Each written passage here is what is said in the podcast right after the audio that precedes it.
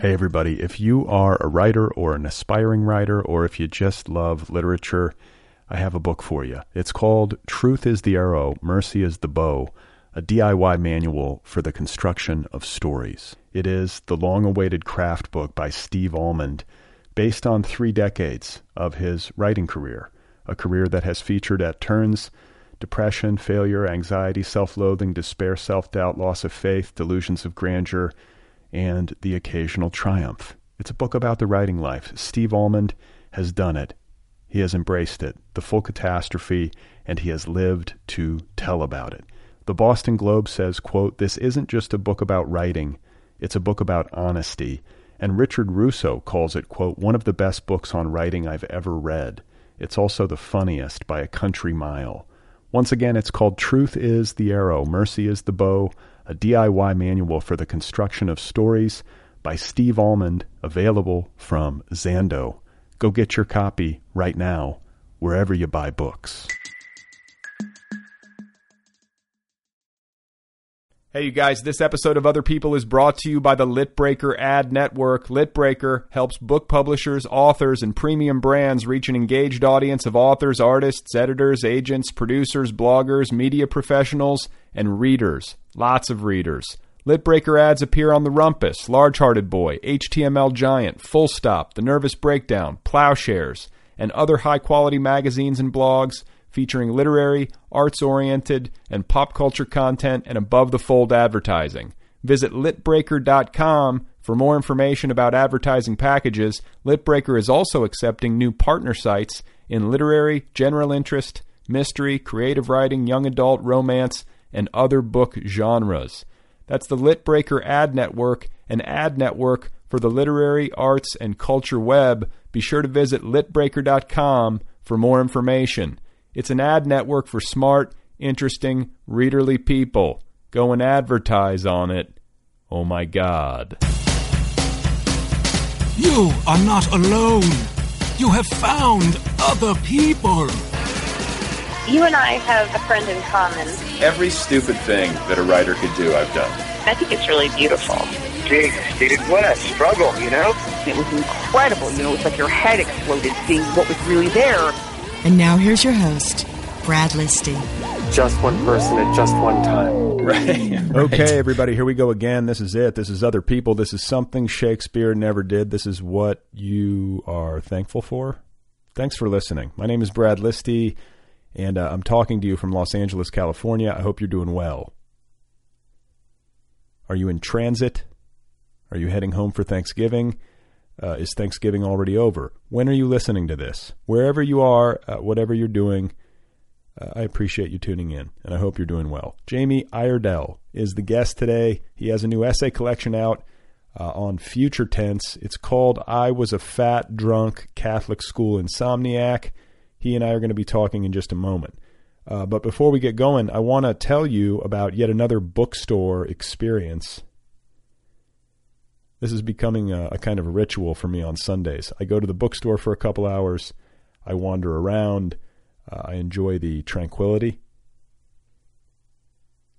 I hold books. I pick them up. I, I, I caress them. I put them down. Here's the thing uh, I was in the bookstore on Sunday for more than two hours because I'm becoming that guy. I'm the old guy who hangs out at the bookstore for two hours on the weekends. but that's okay. It's a good place to hang out. So I go to the bookstore, and uh, what I'm realizing is that I go in with really high expectations. This is my epiphany. I go into the bookstore and I'm saying to myself, I'm going to find uh, the book today. Like, I'm going to find a book that is going to uh, split my head open it's going to blow my mind. I'm going to find a book that speaks to me uh, intimately and is perfectly in sync with where I am in life right now on this day at this time. I want the perfect book. You know what I'm saying? Does anyone else do this? So, like for two hours plus, I'm looking around this bookstore and I cannot find the book. Like every book I pick up, uh, including uh, several classics. I read them for a little while and then I put them back down. Nothing is grabbing me. Nothing seems interesting. I can't get beyond like a page or two before I get bored. and uh, this begins to worry me. I start to experience what you might uh, refer to as a very low grade sense of panic. As the minutes tick by, uh, hour one rolls over into hour two, and I can't find anything. Nothing is speaking to me. Uh, I am alone. I feel alone in this bookstore. And, you know, this is the thing about me. I, I don't think I can read a book for fun anymore. Meaning, it, it can't just be like a way to pass the time. Oh, whatever. Like, it has to be like a life or death intense experience. I mean, like, you know, reading is pleasurable for me. It's intensely pleasurable when that is happening or when I have that particular, uh, you know, psychological or emotional experience. But, you know, pleasure uh, comes in a distant second to uh, this, like, search for deeper meaning. Wanting books that uh, wake me up. I want instructions. I want to be instructed on how to be alive in lucid prose or something. So uh, there I am in the bookstore. I'm panicking quietly. And I stumble into a book as I'm uh, browsing around called 10 Billion by Stephen Emmott, a uh, scientist whose research specialty is complex natural systems.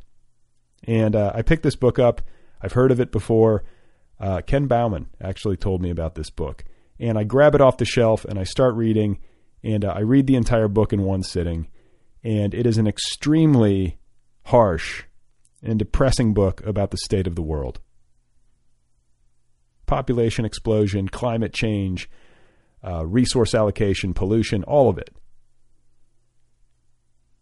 And just to give you like some idea of uh, just how depressing this book is, uh, the last sentence in the, uh, in the book is, and I quote, "I think we're fucked."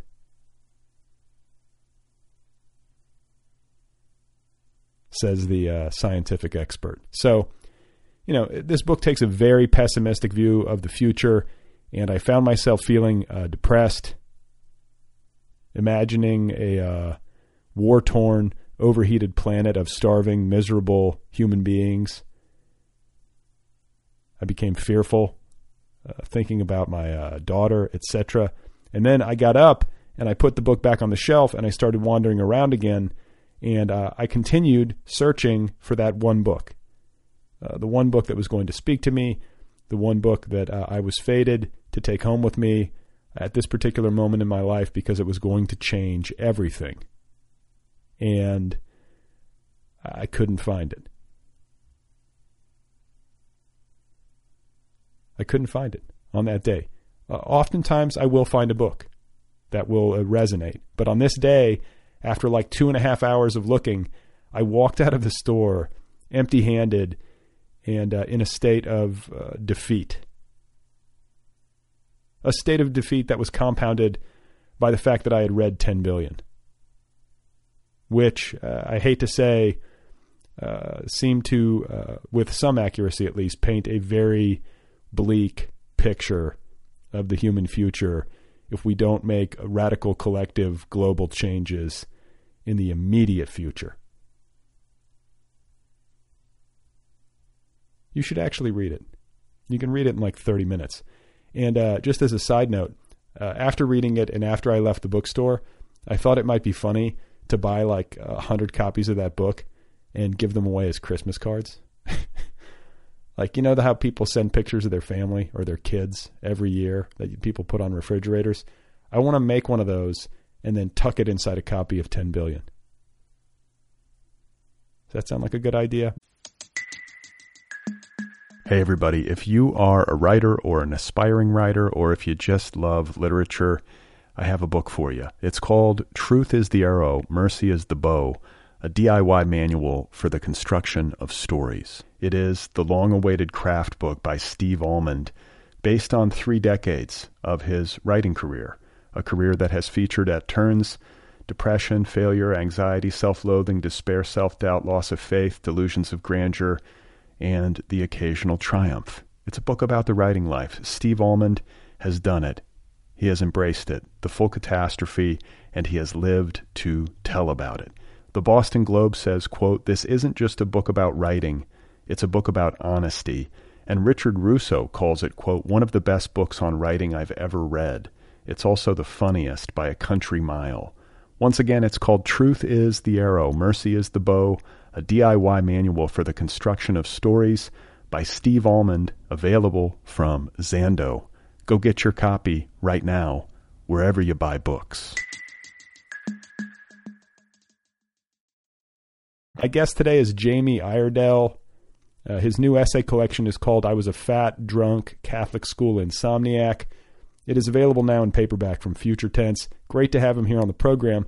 I've been a fan of his work for a while now. He's been a contributor over at the Nervous Breakdown, uh, etc. So here he is, folks. This here, right now, is Jamie Iredell, and his new collection, once again, is called I Was a Fat, Drunk Catholic School Insomniac. I am sitting inside of a mansion in the middle of Midtown Atlanta, Georgia. Um, this is a mansion where I, that I teach in, um, and it's been renovated, and it's like startlingly beautiful. Um, and uh, anyway, I'm sitting in like this, the lady who runs the place. I'm sitting in, in her office on her phone.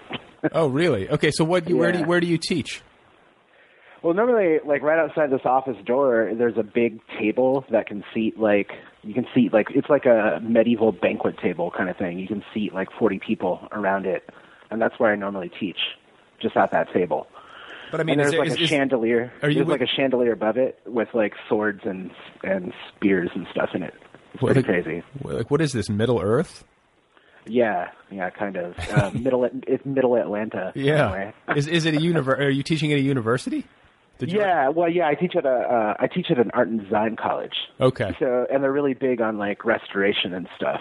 Um, so they like buy up old old buildings and restore them, and then use them as classrooms. And this is the writing center that I teach in. Yeah. Okay. uh, So art college makes it make a little bit more sense with like the swords and the chandeliers and like the Yeah, the I don't know what the idiosyncratic design or whatever. But yeah, exactly. It's um, it's a, it's a it's a weird but like really fun place to be around. well, that's cool. So I and you know you've been in Atlanta for a while, but I want to say I recall that you're uh, you also spent time in like Reno, Nevada. Am I wrong?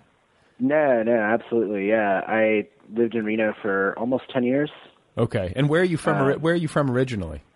I'm from uh I'm from the Monterey Bay in California. Um like right in between Santa Cruz and Monterey. I'm from a little town.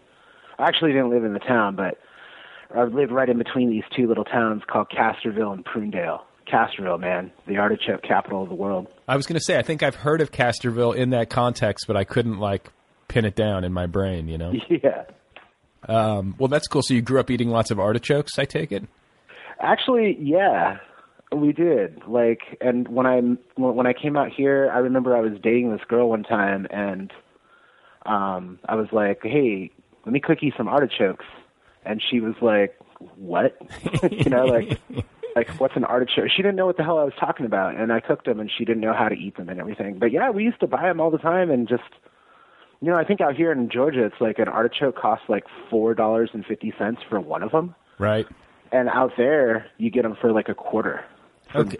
Maybe because they don't. Yeah, you don't have to ship them anyway. They just come out of the field. Well, see, I grew up eating artichokes. My family lived in southern or in uh, northern California for a couple of years when I was really young, and I think that's where my parents picked it up because they're from the south, so they would have no context for it. But um, I grew up eating them. I, I still love them. Uh, is there like a way that they should be prepared? Because it was always just like you steam it or whatever, and then you melt some butter and you just eat it. or Yeah, that, that's pretty much it. But there is a trick, though. There's a really good trick to um, cooking an artichoke, really fast and easy, and that is, you know, you turn the artichoke thistle side up, you know, so the leaves are pointing upwards in your hand, okay. and you run it under the faucet you know, and cold water, use, you know, whatever, filtered water if you want to do that. And then you stick it inside of an old bread bag, like, you know, like a Wonder Bread bag or Oh, something like that. Sure, yeah. And then tie the bag up and put it in the microwave for like seven minutes. And that'll do it. That's like one of the best ways to cook an artichoke, yeah. Okay, so wait, so you just you just you soak the artichoke, you run it under underwater, and then Yeah, you just get the water like inside the leaves, you know. You just Right. let it run let, let it run over the artichoke, and then you just throw it in, in this, into the bread bag. Do you tie a knot in the bag or anything? Yeah, yeah. Tie a knot in the bag. Do you have to vent it? Or will- No, not really. I mean, you know, it'll kind of vent eventually, not anyway, you know. Yeah. But yeah, but that's like a really it and it comes out perfect. Like I've done it over a stovetop and everything, and like some parts of it'll be hard and other parts will be you know cooked or whatever. But the bread bag always works. Okay, that's good to know. And is there any trepidation about using plastic in a microwave? I, I've read like, you know, chain emails that like warn you against like any kind of plastic in a microwave, and then I've read also that that's complete bullshit. But uh, I guess not, huh? I guess it's just go for it. Let's have. I mean. I'm I'm pretty sure that I'm going to get cancer, but you know, God knows if it's going to be because of that. I've, I've put a lot of crazy crap into my body, so Well, we'll get to that. We'll get to that. um, and I should also say too that when you were talking about the cost of artichokes earlier, it Yeah. it occurs to me, and I, maybe this is just like me being uh, like a, a combination of like privileged and an idiot. But like, I rarely like look at the cost of vegetables. Like my mother-in-law, to give you like a parallel example, every time we either talk to her on the phone or Skype or we're in uh, her company, she always asks my wife about the price of gas. They're always like, so what's the price of gas in California? We're like, I have no fucking idea. Like, I've never looked at the price of gas because I need gas. So I, I, I, I there's no point. I'm going to pay for the gas no matter what it costs because I can't there's get no, around. There's no real point, yeah. And so, Yeah, like when I when I go to the grocery store, it's like you know, I'm unless I'm getting a ton of stuff, you know. But if I'm just getting stuff for me, if I want an artichoke, I don't care what it costs. I mean, I guess that means I'm lucky. But do you know what I'm saying? Yeah, I don't know. I think it's like maybe something. Like, I guess when you get older, like you care about these things. I don't know. Because my dad, whenever my da- I talk to my dad, bless his heart, there's a real southern thing that I picked up. Oh, right? sure, yeah. But my dad, he'll always be like on the phone. He'll be like, "So, what's weather like out there, bud?" And you know, this is just kind of like my dad's way of talking to me. Um, like he doesn't really care what the weather's like, but that's his way of starting a conversation. So I'm like, "Well, it's muggy." You know, it feels Right. like I'm living between somebody's ass cheeks or something like that because I live in it. I live in the South, you know. So Yeah. and he's like, "Oh, okay. You been to any ball games?" This is the second question, you know, about things that he cares about. So I think you can like start to put together your list of things you'll care about when you're old. Like, what's the weather like? How much does gas cost? What's your phone bill like? I don't well, know. you Well, you, you want to know something funny? Like, because I was just at a, I, you know, a little bit of a different thing, but sort of the same. I was at a, a kid's birthday party on Sunday. Uh, or was it Sunday? No, Saturday. And, um, you know, it's like you standing around with all these parents, many of whom you don't know because they're just like parents of kids that go to the same school as the kid whose birthday it is, blah, blah, blah. And Yeah. I, I found myself like standing next to this gaggle of moms and not having any like I couldn't figure out what to say, and so I was just like the quiet dude. I just I sat in a chair, and uh, I, I was like, what do I talk about with these people? Like I didn't know, I had no line in, and then like this other like writerly dude um, struck up a conversation with me, and it turns out he's into books and. I was like so relieved. Like I didn't realize how limited I was. I guess like I, I kind of feel like I should be able to talk to more people or just like chit chat, but I get very intimidated by a gaggle of like L.A. moms at like a kid birthday party. It just completely threw me. Oh, that sounds absolutely frightening. Yeah, Like, I mean, I guess maybe a lot of people feel that way at kid birthday parties. yeah. I mean, you know, like I mean, people like us who are like book people, I think we're probably. um I guess most of us are probably pretty anxious around people who aren't quite of our ilk.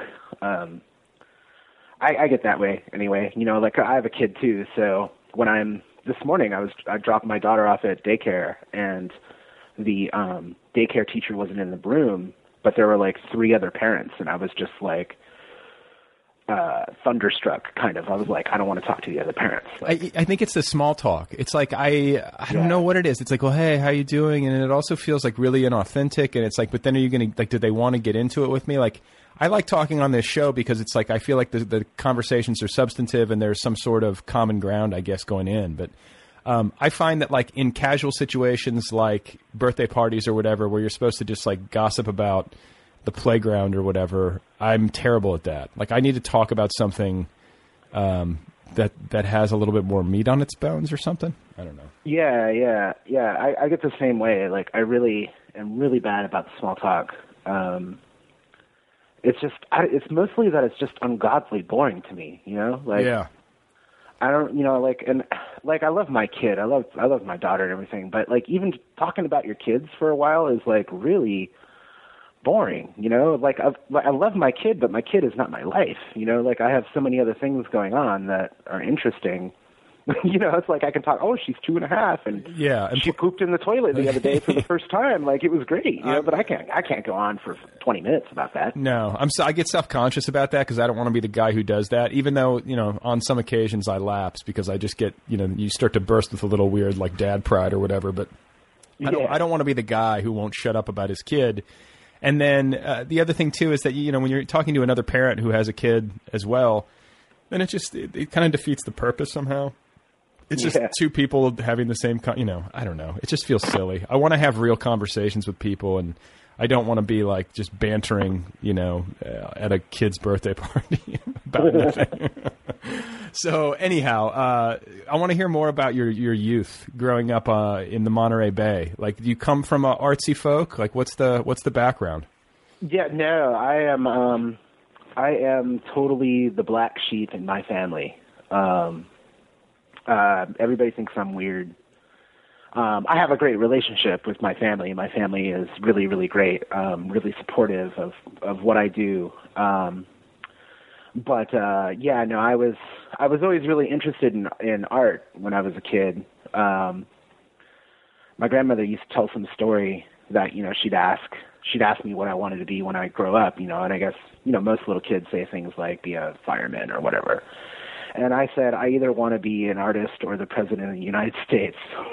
Wait a minute. You know what? I want to say you're the second person I've talked to recently who had that exact same uh, Really? list of aspirations. Yes, I either want to be like a Wait, it wasn't. It wasn't. Wait, wait, it wasn't. It wasn't. You mean somebody on the podcast? yes, yes. It wasn't Claire Vaye Watkins, was it? It may have, may may well have been. My memory. Because I just listened to Claire's and I listened to Kevin's the other day too, and I don't remember either. I, I, I don't know. Maybe I just don't remember them saying that. Yeah. That's funny though. Yeah, that is funny, but that, that makes some sense because I feel like in both in both uh, roles, one would at least uh, you know at first blush seem to have lots of control, and I think writers like that. You know, like I know I do. Like the idea of kind of controlling your own domain, not having a boss. Uh, that's the dream, in, anyway, isn't it? To sort of run Yeah, your, run your own shop and get to make your stuff, and nobody tells you what to do, and hopefully you do well at it, and you make some money, and you get to sort of just you know live life on your own terms. It is. It's nice, you know. And I figured I figured out that the best way to do that was to marry a lawyer, um, and so that's so I lucked out, you know, because I don't make a lot of money. Right. but I am my own boss. Um, I'm kind of joking about the lawyer thing. I mean, I, I, my wife is a lawyer, but I, I love my wife. But um, uh, I just kind of lucked out in that regard, I guess. Hell I mean, yeah. I'm a I'm a college professor too, but um, you know, like compared to what my wife makes, is peanuts. Right, right. Well, that's good though because that gives you. I mean, you got to you have to have a little space. You know, you have to have. Uh, like I fight against this. Like you, you have to have creative space and feel like you're financially okay, especially once you start getting married and having children. In order to be able to work, like I, I, I don't know. I, I, I a lot of times feel like someone's like sitting on my head as I try to be creative because I'm always so freaking worried about the other stuff. You know?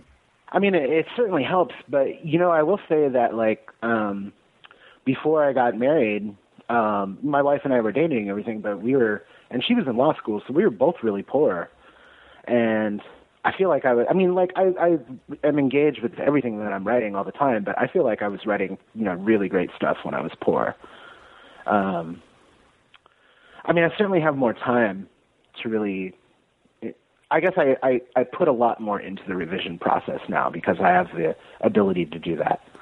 And I think like To what? To like just was- hunker down and just spend like months. yeah, and not, and I guess I don't feel as anxious about like trying to get stuff out, you know, get stuff out into um, magazines or to publish a book, you know, because I hadn't published a book when I was dating my wife, and then so I was. I think I was. I feel like I was working. I, you know, I don't know. It's one of those retrospect retrospective things, you know. Like I feel like I was working harder, but I probably wasn't. I'm probably working harder now. Yeah. Did you do you find it like now that you have a kid that you're any more focused than you used to be? Had did that concentrate your energies in any way, or did it uh, disperse? them? Yeah, absolutely, absolutely. I'm way more focused and constant. I mean, I, I I put in a good eight hour workday every day, pretty much. I mean, more than that. When I'm teaching, you know, I have to spend, I have to focus so much energy on doing that and grading papers and stuff like that. And then, um, you know, then when I'm not, it's like I put in a a pretty full workday, eight hours plus of writing and editorial work. Um, and uh, I think you know if I didn't have a kid, I don't know, you know, I'd be down at the bar snorting lines in a- a bathroom or something. Okay, so uh, with that in mind, I want to hear more uh, because you're the black sheep. You, you're raised uh, in what I would consider to be one of the more idyllic corners of the country, Monterey Bay, coast of California. You know, it beats living in a lot of places. But um, your folks, neither neither of them are uh, artistic in nature. Do you have any kind of like- Yeah, no, my yeah, my my my mother is a um well, she was a flight attendant for Pan American Airlines for um a good portion of her life. And then she was a travel agent, you know, and then travel agents became obsolete and she's done a number of different jobs. My father was a um a fine men's clothier. He uh he sells suits and sport coats and slacks and that sort of stuff. And um I used to do that when I was in high school and when I was in undergrad in my first year of my graduate school, I sold suits too. I worked for the Men's Wearhouse and in fact if I was standing in front of you right now, Brad, and I saw you, I could tell you exactly what size of all the clothing you wear. I was going to say you Just must be, you. but you must be good. Like when it, like when you it comes time on those rare occasions when you have to dress formally, um, you must have a pretty good sense of style. Do you feel like you have any kind of like ingrained advantage because of your father's profession? Uh, yeah, absolutely. And it's funny because you know when I the way I dress normally is I, I look like a bum. You know, I mean I look like a um I look like a California gangbanger. I mean that's how I dress normally, like a Mexican gangbanger. And um but I clean up pretty good. You know, like I know how to put on a suit. I know how to match like you know different colors or whatever. Um, and I used to do this every day of my life. I mean, and for when I teach, I wear um I wear a collared shirt and slacks. I don't usually wear a tie, sport coat, or anything like that. But No, like no no elbow patches, nothing, none of that. yeah, I have a pipe and everything. yeah. Uh, so okay, so you're kind of like the oddball kid. You're, uh, you know, you have any siblings? Is it just you? Yeah, no, I got a brother and a sister, and uh, my sister she works for the wine industry in the Napa Valley, Okay, good. and uh, my brother um, my brother works for uh, oh crap, um, I'm blanking on the name of the uh, the name of the dog food company. He works for Purina, Okay. um, and he's like a kind of like a re- regional sales manager sort of thing for Pu- Purina. And then there, and then so yeah, you. they have like really completely different lives than me. Um, but we all get along really well. You know, like we're we're really close and um we talk to each other pretty frequently and my brother's like really, really funny. He's got a really creative sense of humor. Um my sister really likes um to indulge in the arts, like and you know, she works in the in the wine industry. Um Which is arguably, I guess, what is it? That's artisanal, but I mean, isn't it like that's an art? There's an art to making good wine, right? Yeah, yeah, and she works mostly on like the um you know like the marketing and uh, side of this, but she does she knows a lot about wine and she knows um uh you know, she knows like how to describe the different profiles or whatever. Right. I wish I wish I knew more. I mean, it gets to be a little bit annoying when, like, unless the thing about it is that if you have somebody at, at the party who works in the wine industry legitimately, and like isn't coming at you as some sort of I don't know snob or whatever. Um, it's great to have somebody there that can tell you what you're drinking and can actually like you know uh, give you a, an, an informed description of the different varietals and everything else. But it's a little That's actually the cool thing about my sister. Like she's like, you know, she works in the Napa Valley, but she's not a wine snob. She's like, it doesn't matter if you bought like one time I bought just like a ten dollar bottle of Chianti or something for dinner, and she was like, sweet, you know, this looks great, and you know, and we had it for dinner, and she was like, this is an awesome, great, simple table wine. You right, know? right, right, she's right. not she's not a, she's not a wine snob at all. But I, but you know what, man? I feel like the people who actually work in the wine business often aren't. I think it's the people who want to seem like they know what they're talking about at a party who are, or, Right, or, or, right. peop- or people who are like, you know, having some sort of internal class battle that they're you know externalizing through their their wine knowledge or whatever. But um, it's a cool thing. And I just wish that it weren't so often like uh, sullied by that part of it because I actually really like wine. I think it's like I like the you know I like the whole idea of it, the way that it you have to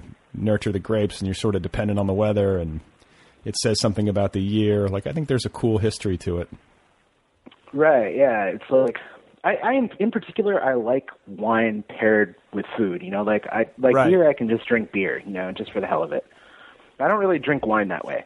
Like I, I, I want it to to pair it with something else. Well, that's right, but that's the thing though. It's like as I get older and uh, I don't have as much time or energy or interest in going out and like drinking to get fucked up. Like it's fun. Like the only way that I really enjoy it is with food. It's like I want to sit down to a meal, and I like wine. Beer doesn't agree with me as much for whatever reason, but wine goes great with food.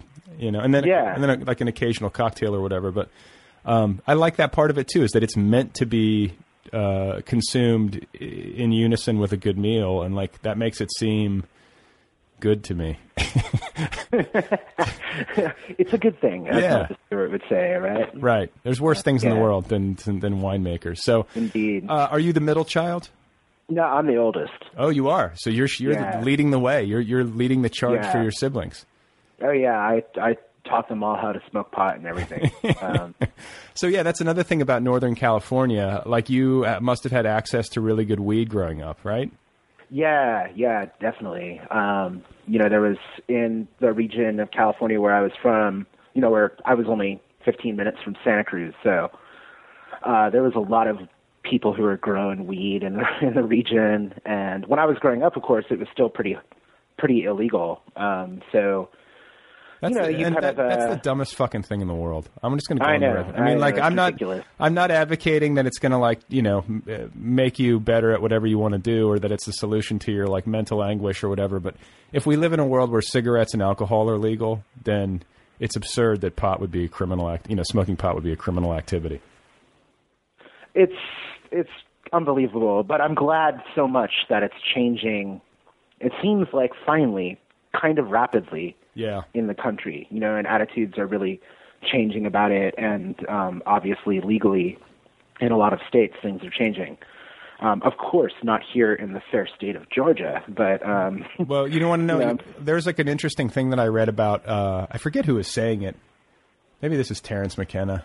He's sort of like the go-to for me on things of this nature. But like, you know, when you think about pot, which is like I guess a mild hallucinogen, um, I think that's what its classification would be. But whatever it is, you know, like it really is antithetical to uh, the capitalist impulse. Whereas like alcohol, in a way, it makes you social and you can like go out on a business dinner or whatever, and like I don't know, you can entertain with it. And then cigarettes, like they, they're a stimulant, they keep you awake, and you know whatever they you don't you don't need to Right. eat. But then, like you know, if you have a bunch of people who are on their like lunch break instead of like a two martini lunch or just like smoking a bowl, they're not going to want to go back to work in their cubicle and like kill it for the company. you know? like, yeah, really. Of course, I wouldn't really want to go back to work either if I had two martinis. I'd want to have two more. yeah, yeah, yeah, yeah. but I mean, and by the way, those days seem to be done too. You know, I don't know who- who's having a who's having a two cocktail lunch anymore. That seems like a Yeah, rare. well, I don't know. I don't really deal with the New York crowd too much, so maybe those people do. I don't know. I think I think it's I think it's approaching mythical at this point. I think it's kind of faded, but uh, anyhow, Yeah. so you uh, as the black sheep, like you, like what kind of kid? Like, were you a huge uh, troublemaker as a teenager and stuff? Uh, actually, yes and no. I mean, not not really. I never really got into big trouble. Um, there was one time when I tried to uh, uh, shoplift a Michael Jordan T-shirt from J.C. Penney's, and I got caught. Um, I got into fights, you know, um, but Were I, you, you know, I got were you good? Were you a good fighter? Um, you know, not like uh not exceptionally so. I, I'm just I'm a pretty big guy, so you know I knew how to throw throw my weight around. Um, and uh, and so I just you know I sometimes use that more for intimidation, I guess, than anything. But but really, I was a pretty nice person. You know, like I I like to get along with everybody and. Um, I wanted to get along with everybody. I didn't want to get into fights. You know, of course, you know what it's like growing up. Of course, some people are going to be like, well, you know, screw that guy.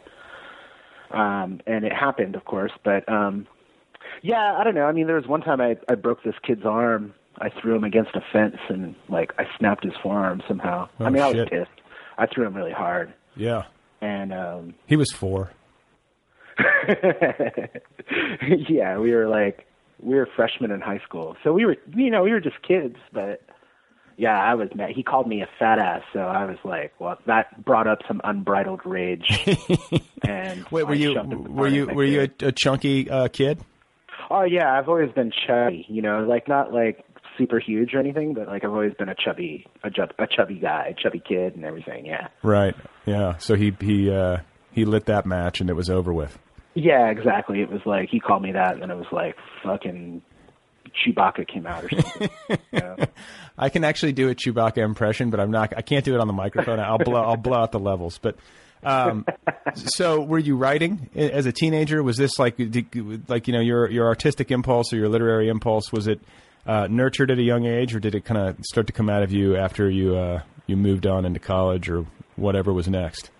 I mean, it really started to kind of come out in college, but I did it when I was younger. Um, you know, I, I was a big reader. I read all the time, and um, and uh, like my my brother and sister would make fun of me. They'd be we had another room, you know, which was like the TV room, and then we had a living room that had all these bookcases in it with books. And my brother and sister would sneak out um, through the hallway and come and like spy on me, where I sat in the other room reading books. And then when I caught them staring at me, that they'd laugh and yell "nerd," and they'd run they'd run back into the room where the television was, you know. So. And you're, and um, you're so like, re- and you're like, don't you realize I broke a kid's arm? I could shatter you.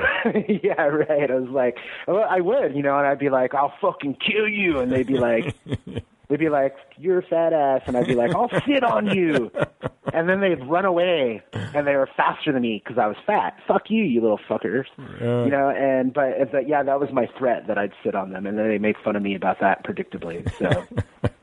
Um, So, pretty bleak. okay, okay. So, uh, but you were you were social. Like it, it sounds like you uh, handled yourself socially in high school. You had friends. It wasn't like you were. Oh yeah, yeah. You did I was well. actually like pretty popular. Like I played football, and um, I was voted most likely to become homeless. Were you? My senior year, yeah, because I was a big pothead, you know. So Well, sure. everybody's like, that guy's never going to get a job. Yeah. Uh, they were almost right. Almost. yeah.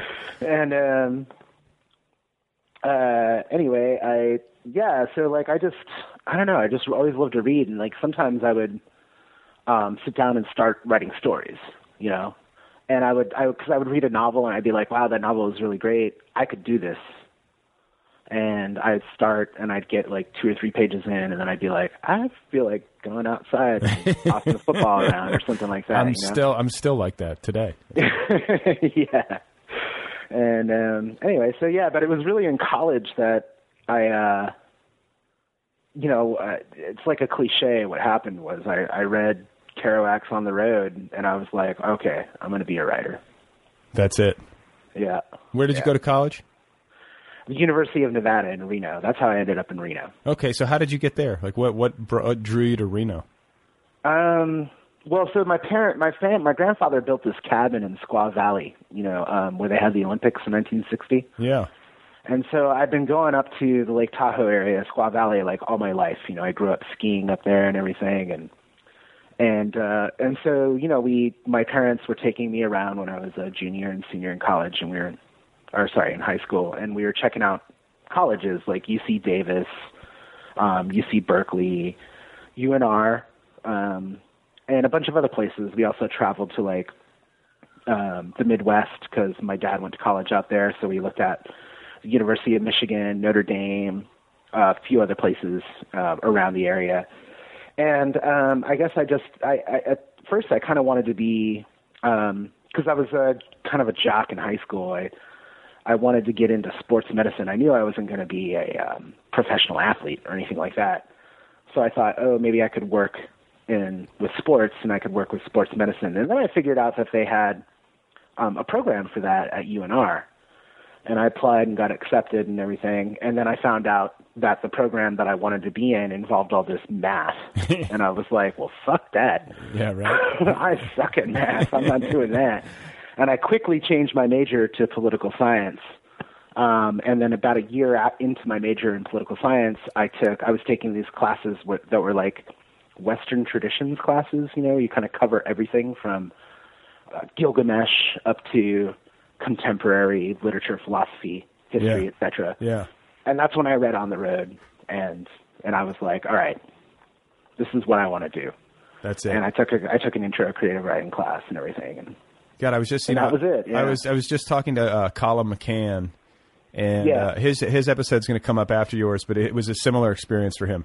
And we talked about uh, how many uh, people Jack Ker- like how many lives Jack Kerouac like really did change. Like that's a that's not a that's not an abstraction. Like it's kind of unbelievable, really. yeah, I mean it's an Especially when you're older and you go back and try to read On the Road, and you're like, oh my god, this is so awful. Like, Hey, it's- at a certain age, at a certain age, it, I mean, it Yeah. hits you. It, like books are all about timing. They really are. Yeah. And really uh, you know, you pick up a certain book at a certain moment in your life, and it could be on the road, or it could be, um, you know, any number of books, and it can completely split your head open and send you off on a totally new vector that that completely changes your destiny. You know. Absolutely, yeah. And it was like that was just kind of like that was my you know gateway drug into being a writer. Like I, I read all these books that that I loved prior to that, but never really considered seriously like, oh yeah, I could do this. So And- did you did you start like hitchhiking and like taking like crazy road trips? I mean, because I think like that book for me, it makes me it makes you want to travel. Like I, I think I had the impulse to kind of wander anyway, but that book kind of like you know validates that impulse, and then it also like I think um, inspires you to kind of live life all the way up. You know, like Yeah, just yeah. go just go for it, and better to burn out than rust or whatever. And that's Right. that's very attractive when you're 19. You know, and it's still Yeah, there's, there's still a, there's still a part of me that's moved by that idea. You know. Yeah, I, I I totally did that. Yeah, I took a big road trip across the country. Um, from from I was in Reno, but I went into California to pick up my buddy, and then we traveled across the country to Florida, and then I did another trip like up to Seattle and did another one to New York, and yeah, it was you know a bunch of stupidness, and then I was like, oh, I'm gonna write about it, and I was wearing like fucking um British racing caps and you know. This- I had a mustache. Yeah, of course. Who has a mustache? I mean, except hipsters nowadays. Well, Ironically. I was too. I had the only time in my life I've ever worn a beard consistently, like a full heavy beard and mustache, was when I was like twenty and twenty one, and had seen. I had seen some shit, man. I needed to. I needed like a. I needed to, you know, show show that somehow. Um, but, you know, I uh, I went through the same thing pretty much. I mean, I remember freshman year of college reading On the Road, and you know, there's certain books that just get passed out, passed around among college kids, and like I remember Tom Robbins, like all of his books in Boulder. Back Oh, when- yeah. I mean, good God, and and Vonnegut is big in college, and um, you know, there are just certain authors that, for whatever reason, really speak to people at that time in their lives, and um, you, you got to. I, I kind of wonder, well, why that is. You know, like, is there some way to like really parse it, or is it just some? I don't know. It's probably Sometimes I kind of wish it had just been like Dickens or something, you know, like like uh, that it had been Dickens instead of somebody like Kerouac. Like, but I mean, I think it turned out to be good in the end, no matter what, because then you know I got bored with all that stuff, you know, like the beatnik or hipster stuff, hippie stuff, and then Well, but that's the thing. on That's the thing too, that though. Cool. Well, but you're say you're you're a Northern California kid who grew up with much more exposure to like beatnik culture and pot and like all that kind of stuff than say I did growing up in Indiana. Um, and so, but then I went to Boulder, and I think once you've sort of cycled through uh, like hippie culture or beatnik culture or whatever, then like you know you move on maybe more quickly Right. than some other people might. Yeah, yeah, maybe maybe maybe that's true. I don't know. Yeah, I don't know. I just feel like I feel like I got bored. You know, it's not that I necessarily looked down my nose at all of it. Some of it I did, but I mean, I, I think like you just get bored. It's like, okay, what else is there? And like then you start to trace the genealogy, uh, if you will, of these authors that you like, and you find out that Kerouac liked Celine, and then you read Celine, and it's like, oh, right. You know, and you start to kind of. That's the way I read. It's like a breadcrumb trail, you know. You Well, just- see, then see, then I like read Bukowski, and then it was like, oh, hippies suck. right, right. you know. Right. So then it was just like then it was just jaded at everything around you, um, around the world, uh, because you know that attitude that Bukowski puts out in a lot of his stories and poems and stuff is just this kind of tough guy drunk right. who's who can't really deal with regular people well, I guess most of the characters in his stories are not really regular people, but and and who has just been through so much shit, you know, like just his chi- Right, just his childhood, just getting you know his abuse and oh my god, like yeah, it's been through hell. Yeah. pretty Um, fucked up, right? but- but yeah, which, fucked- which my life was not at all like. But yeah, I know exactly. But then, like, it's not. It, for, but for some reason, like, I, you know, I, I had no problem, like, some sort of imagining that it was somehow, or like taking on that voice, you know, of like disaffected. You know, I don't know. I think that that's one of the struggles I have, which I, is something else I talked with Colum about. Is that, uh, you know, just when you when you sort of have a good um, childhood. Uh, like the you know how you can sort of feel envious of the people who didn't because they have more shit to write about or something. Like there's some part of me that's like, damn, I wish I'd been beaten, you know, which is like an awful thing to say, but you know, like you're like, God, it would just make me. I would have so much more depth of soul. I would be so much more interesting on the page, you know, and that's obviously like a really fucked up way to think. But I think that there are a lot of people out there who might have that like fleeting thought or something when they look at a memoir, and it's like, you know, I wish I would have, uh, you know, had such and such a childhood or whatever, but uh, that can't be right, right? yeah, yeah, no shit. Well, you know, and I, I, I unfortunately I had to end up going through like a pretty abusive relationship when I was in college, and You Yeah, wrote about uh, this. Yeah, for the I nervous did, breakdown. yeah. Okay, so uh, like along these lines with Bukowski and Kerouac and college and hedonism, um, you were drinking heavily, like you were partying a lot in college. I take it.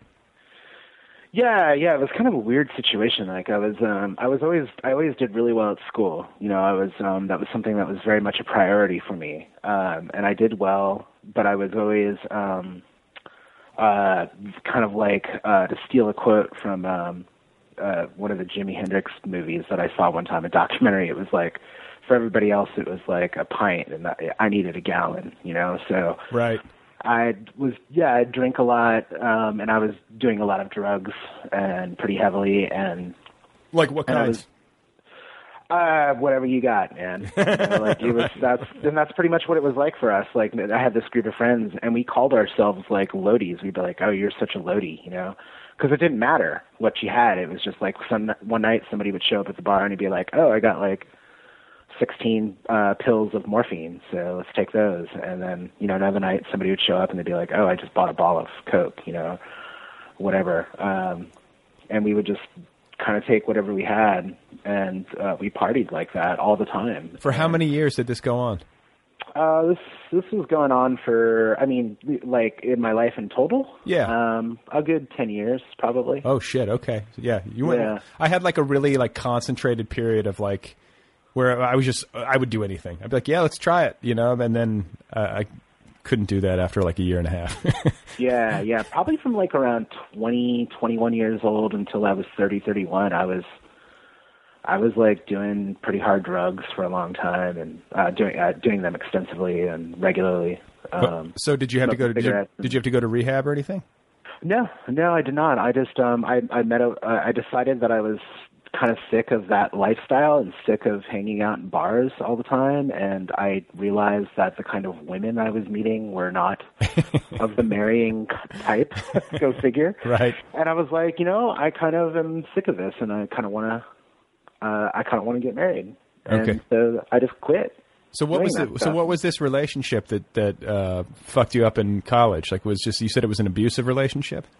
Yeah, yeah. I was I was with this uh, woman who, with whom I worked at. I worked at a bar, um, and uh, Per- perfect place. Perfect. You know, perfect place. Oh yeah, to yeah, work. perfect place to to to work and to meet a, a woman that w- with whom you really want to shack up. but you know what? Restaurant and bar culture. There's a lot of. Uh, there's a lot of A lot of hooking up. partying. Yeah, well, there's partying, and then there's lots of like. I mean, I have a buddy who's been like a. He's like a career waiter, and he's always got Right. stories. He's always got stories. Whether he's involved or it's coworkers that are involved, there's always stuff going down. Oh yeah, yeah. It's like notorious for that sort of sort of stuff.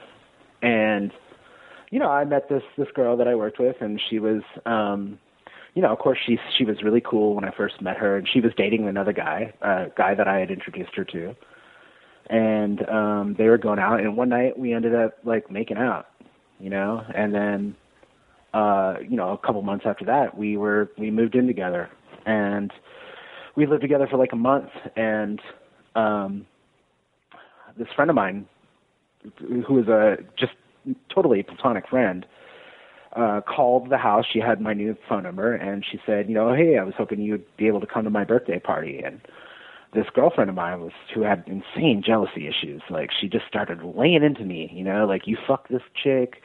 She's asking you to the birthday party. She's not inviting me. Like, what's your problem? And she just kept yelling, constantly yelling, yelling, yelling. And I lost it at one point.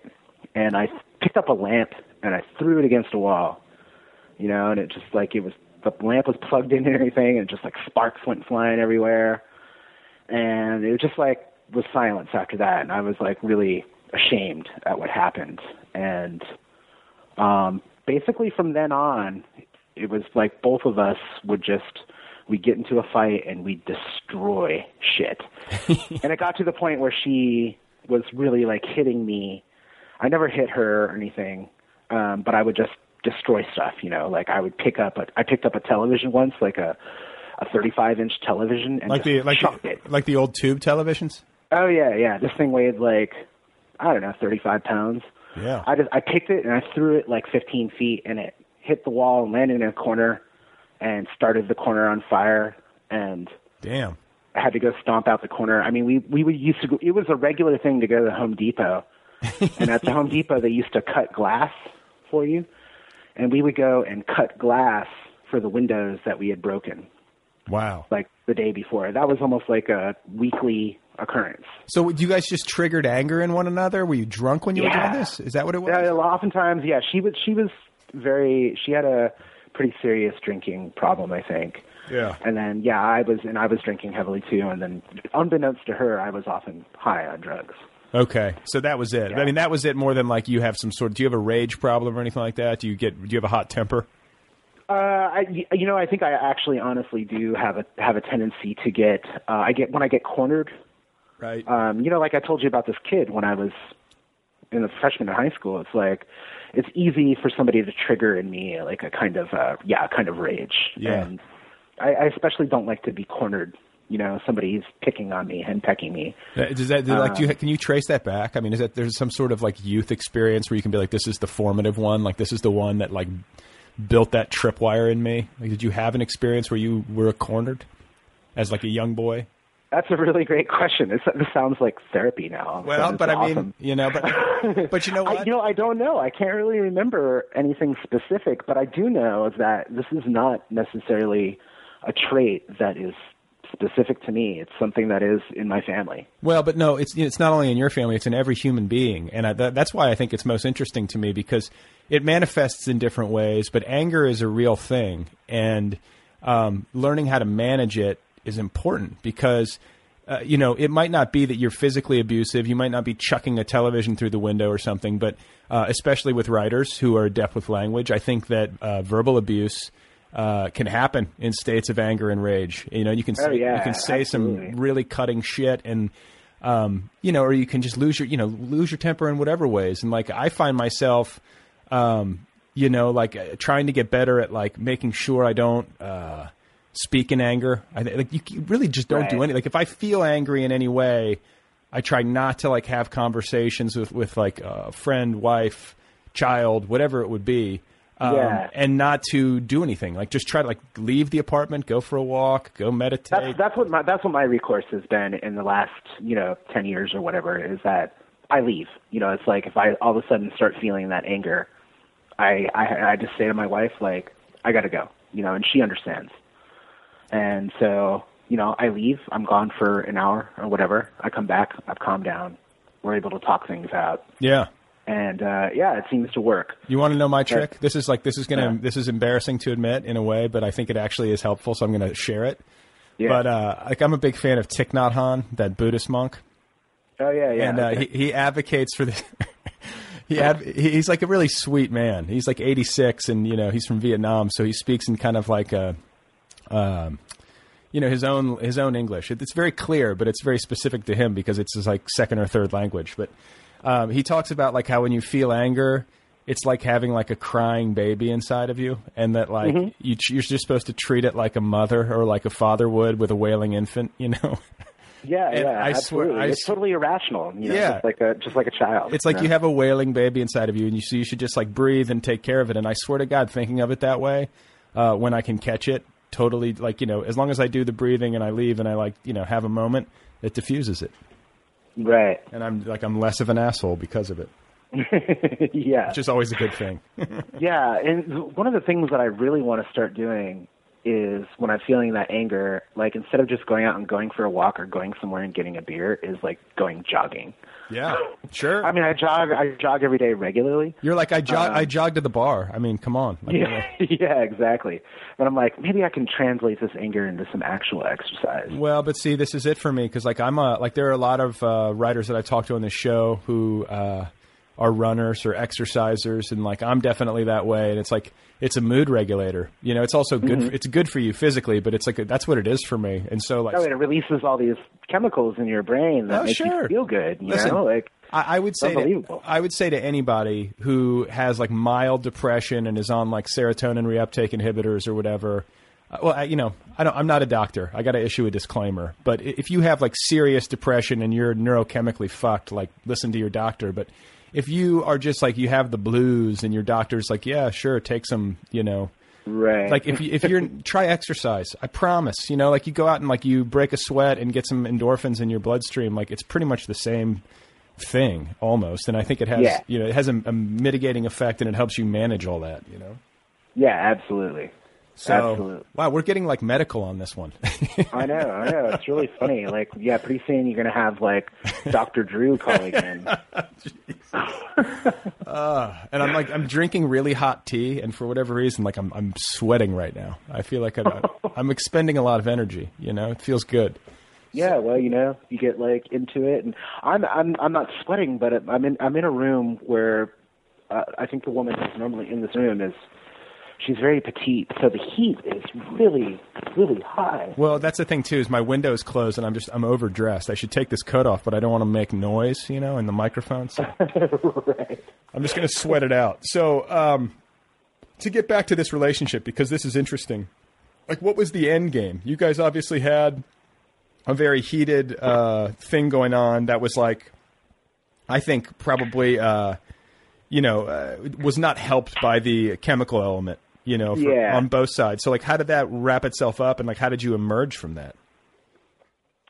Um, basically, what happened was that um, I I kind of came to a point where, you know, I knew that this was just not going to continue to uh, work out to be fruitful, and Which is a delicate way of putting it. Like, yeah, yeah. I, I don't, it's kind of weird, man. I guess like um, you know, in this period of time, I had I what I guess what people might call like a moment of clarity or something. I don't know, but um, I realized that like okay, I have to try to treat this somewhat rationally, and um, I really cut things out quite a bit. I I, I cleaned up quite a bit, and um, I my girlfriend moved away um, for a while. She moved to Los Angeles, and I stayed in Reno. And so we split up for a little while, and things kind of calmed down. She eventually came back to Reno, got her own place. We started dating again, but we we're not going to live together anymore. And things were fine, and but I just told myself like, if anything, if it ever escalates the way that it did before, I'm out. That's it. And yeah, there was one day, man, when she laid into me and she just screamed at me for I kid you not, like four hours straight. Oh my god. And I was just laying on a futon and I just let her go. I let her scream and then she got done and she was like I mean, she was breathing hard and she was like, Okay, I got it out of my system. And so I was like, Do you realize how long you've been screaming at me? And she was like, Yeah, it's been about twenty minutes. And I was like, No, it's been four hours, you know, and I told her what time it was and she refused to believe me. Like there was no way in her mind that that could have happened, even though it I had showed up at her apartment at two o'clock and it was now six o'clock in the evening. Well, but you know what? Isn't it so crazy with the rage thing too? Is that like you think it's going to feel good to get rid of it and to like just lay it out there, um, and maybe maybe in the moment there is some sort of like weird like high that you get on, but like you just feel gross afterwards. You never feel better. You just feel like shit. Or at No, least that's no, you, you feel ashamed and yeah, you just feel you stupid, know, you and you're like, yeah. Once you cool you down, like uh, you feel like you know just like a child who's done something wrong. You know, that's what you feel like. and um, so anyway, she she got done, and I, and she was she was trying to apologize, and I just said, you know, no, it's okay, don't worry about it. I'm gonna go home. You know, let's just I'm just gonna go home, and that was it. You know, and she she was calling me for weeks, and I was just like, I'm sorry, but it's just not gonna work out anymore. And and that was that. And then I really what really severed everything was I moved to Atlanta. What brought you to Atlanta? I got my doctorate degree out here. Oh, so shit. I had I, I applied. Um, I was in Reno at this at the time when this happened.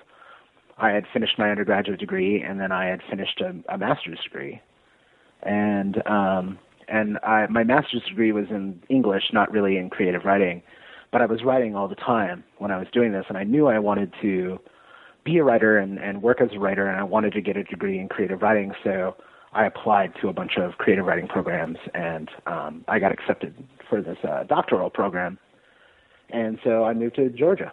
So what was the what what what was the doctor? Was it Georgia State? Yeah, yeah, yeah, in fiction at Georgia State. Okay, cool. I didn't realize I was speaking with a doctor. I keep it on the DL, you know. Yeah, but so your wife's Yeah. a lawyer and you're a doctor. Look at you guys. Indeed, yeah, yeah, that's that's the case. So do people call you Dr. Iredell? Do you get that a lot?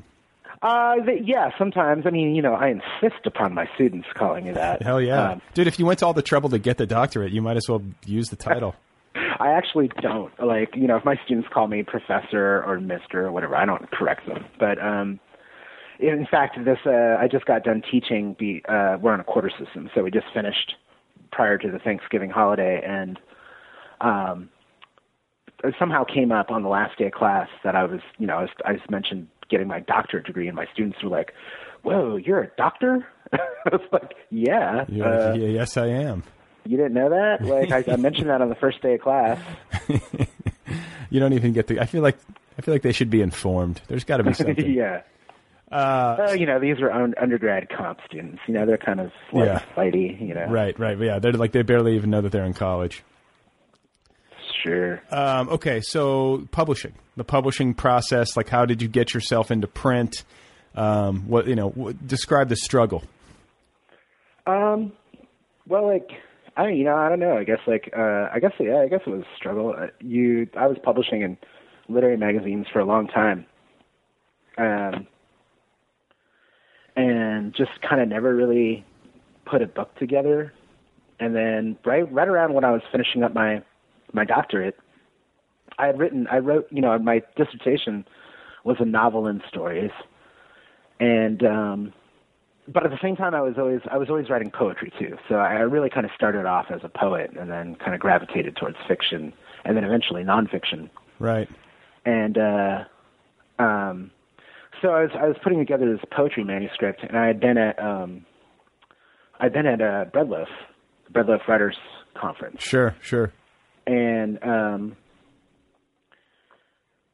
and uh, up there, I just kind of had this like, I met all these great people, these people who are still my friends now. Probably, I think, I think a lot of people who have been on this podcast. Like who?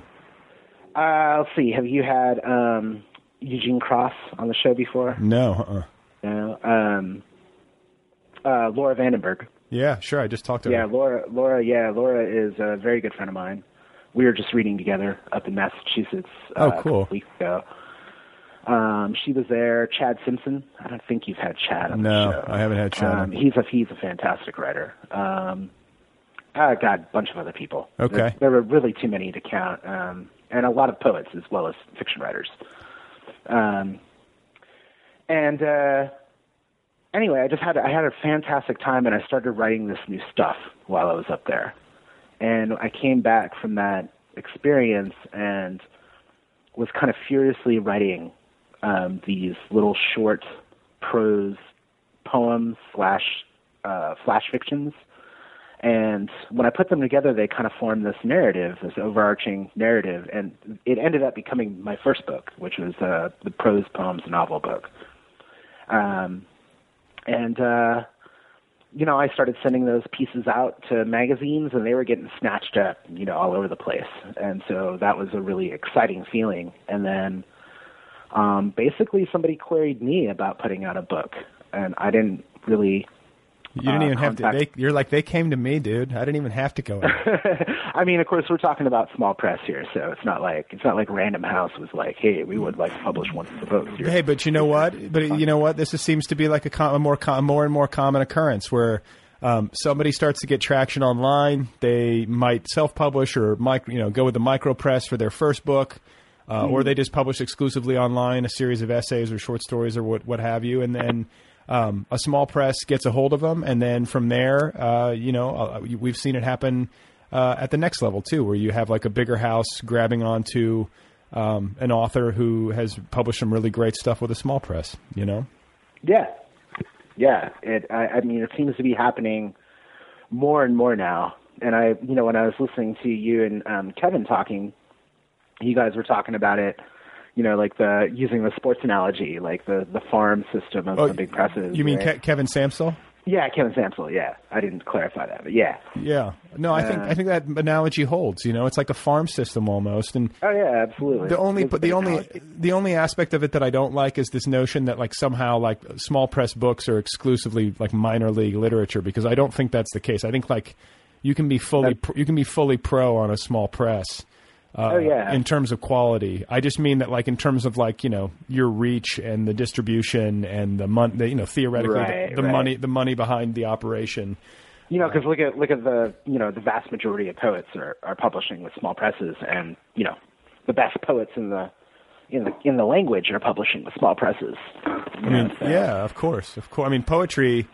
Um, I think you know, and I think uh, I've I've heard multiple people say this, but like I don't think there's been a better time for poets in terms of being able to um, get themselves into print and also get their work in front of people. And I think that poetry is especially well suited to um, the digital reading experience because of Yeah. you know the the general like rapidity with which you can ingest a poem. You know, as opposed to Well, in particular, like on the internet, you know, because on the internet, when you're actually well, and when I what I mean specifically is like looking at an actual computer screen, uh-huh. as opposed to say like a um like an ebook reader, because ebook readers can mess with lines somehow. Yeah, yeah, yeah.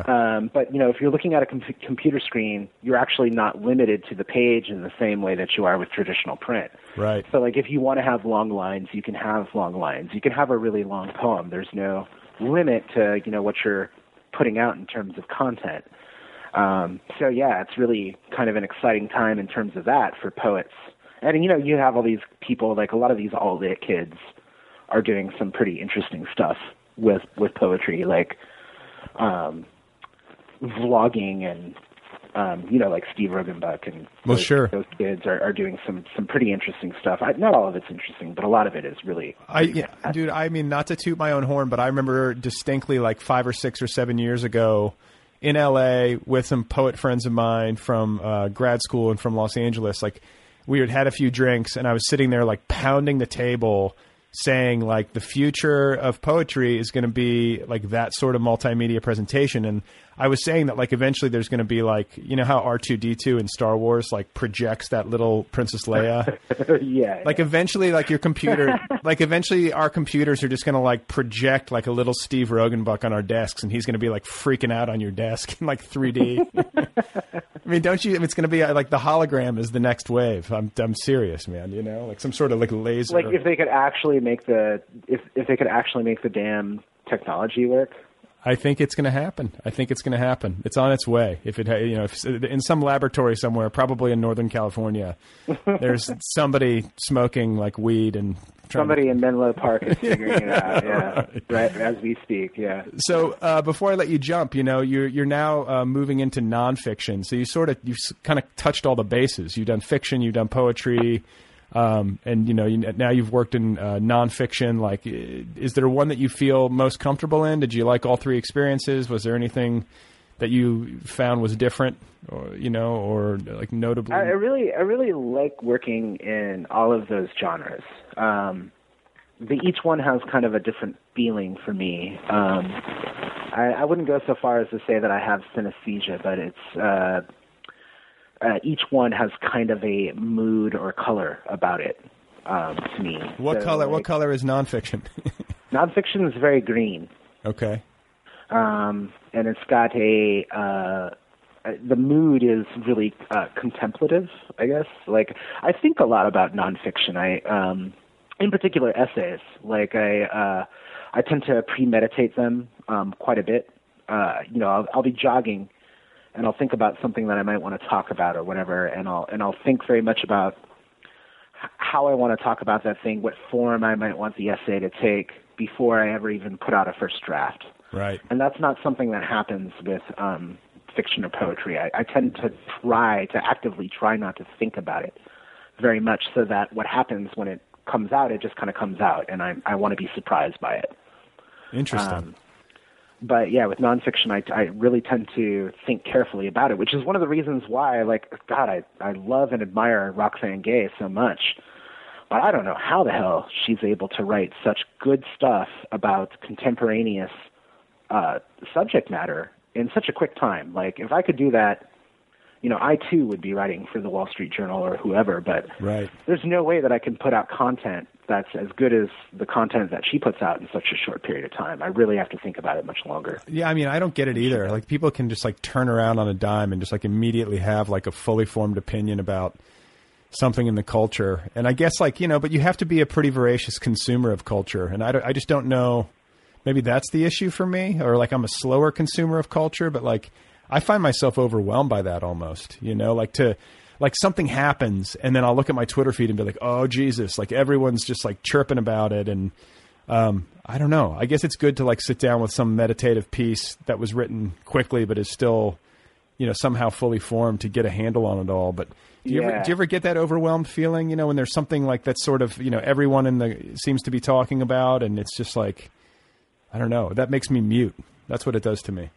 Yeah, yeah, Uh, it happens all the time. I mean, it happens in particular with somebody like Roxane. You know, like she is able to put together amazing topical pieces, and I'm just, it's just like, all right, you know, I there's no way that I could even comment on this. Um, and other times it's the subject matter itself. You know, like. Uh, I don't know what's going on recently. I guess there's that. this is this is stupid. It's not something I'm actually really all concerned about, but um, like the the GoldieBlox thing and the Beastie Boys.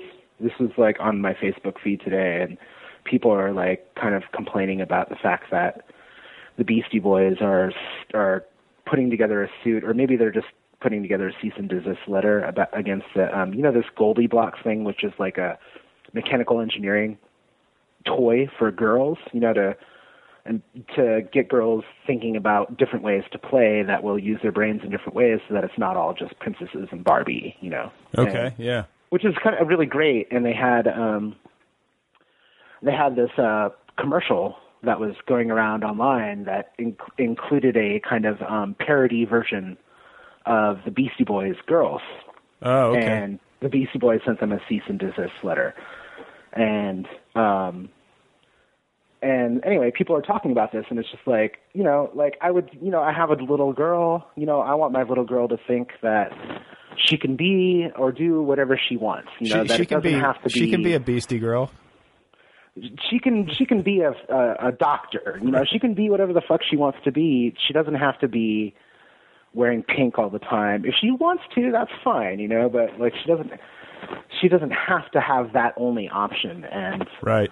Like i want to be able to say something about that but like i don't know i can't like But, it's just- dude- i'd have to think about it You know what? for a while. That, that me I, me as well. But there's also my like my part of it might just be laziness. I'm like, oh, you know, someone someone else is going to say this. Like, I don't. There's going to be a million people writing about this. Like, they don't need another voice. Like, you know, or I'll just be like, I'll let Roxane do it. you know, like she'll do it. exactly and like, exactly I think you just have to have the impulse to like want to be heard, you know, and to have like a voice in that conversation. I think I'm just, I, I'm in a different headspace and conversation, you know, and and there should be that too, right?